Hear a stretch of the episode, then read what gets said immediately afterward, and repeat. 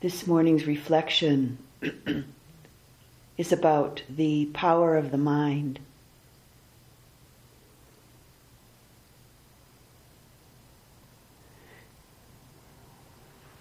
In Buddhist understanding, the mind is not considered to be just the brain.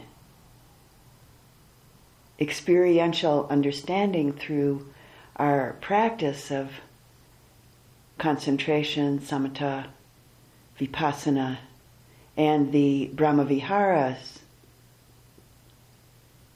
shows us that the mind, that mind consciousness emanates from the energy center of the heart.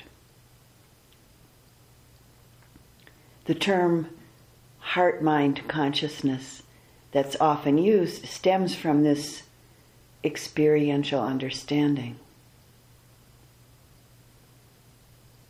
And as each of us knows to whatever degree from our own experience, this heart mind can make a heaven of hell or a, hev- a hell of heaven, so to say. And so we cultivate the mind. This is our path. Mind is the forerunner of all things. So, for just a moment now, reflect on the most powerful state of mind you've ever had in your life.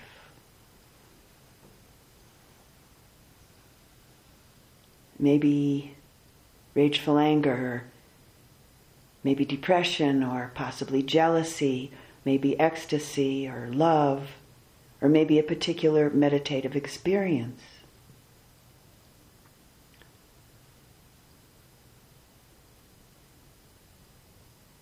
So, reflecting on this for what, whatever it's been, and how it really defined your world in that moment how it transformed all of your perceptions.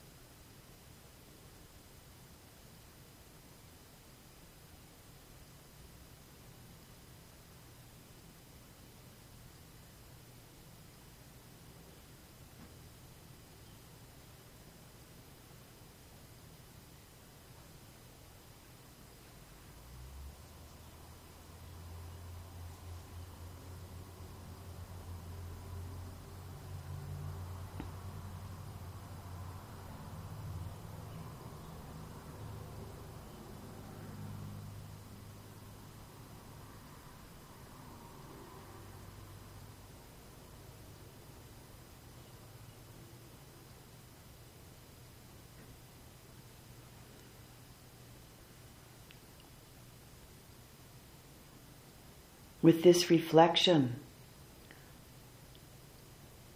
you can understand how very powerful this mind is.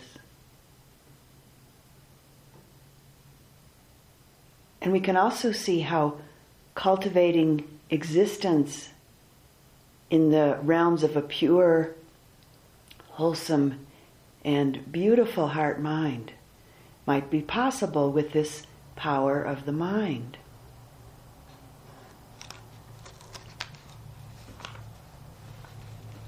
some words from the Buddha from the Dhammapada, the section called The Mind.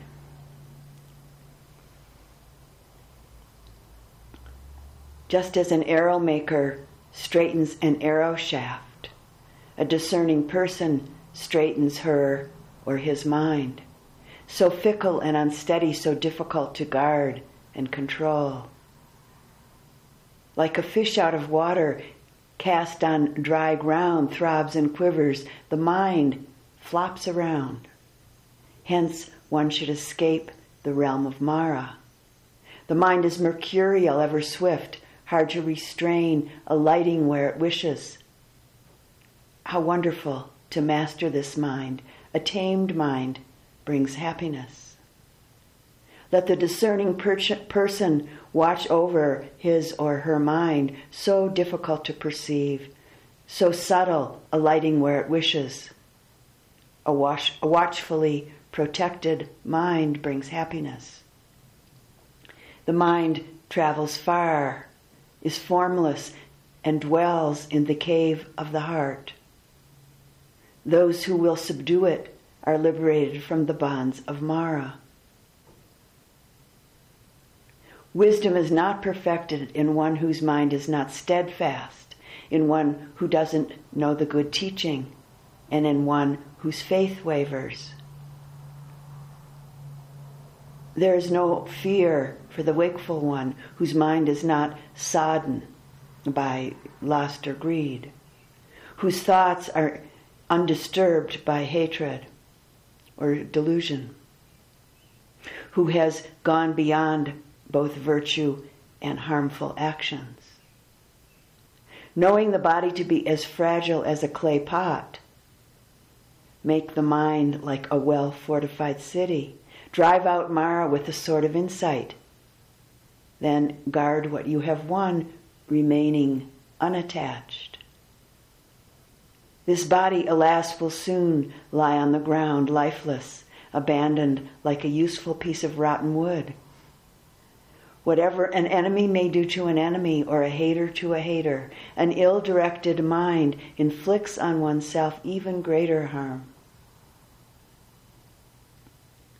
Neither mother, father, nor any other relative can do one greater good than one's own well directed mind.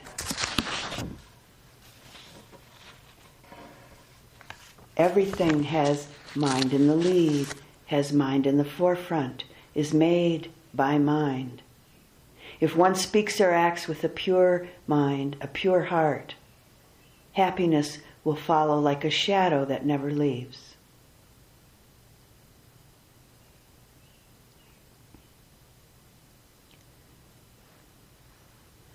Through our practice, we're inclining the power of our heart mind towards what in Pali and Sanskrit is called bodhicitta. Uh, bodhi, the word bodhi translates as enlightened or awakened or liberated, and chitta translates as mind. We're inclining the mind, the heart mind, towards liberation, toward the pure, wholesome, and beautiful heart mind.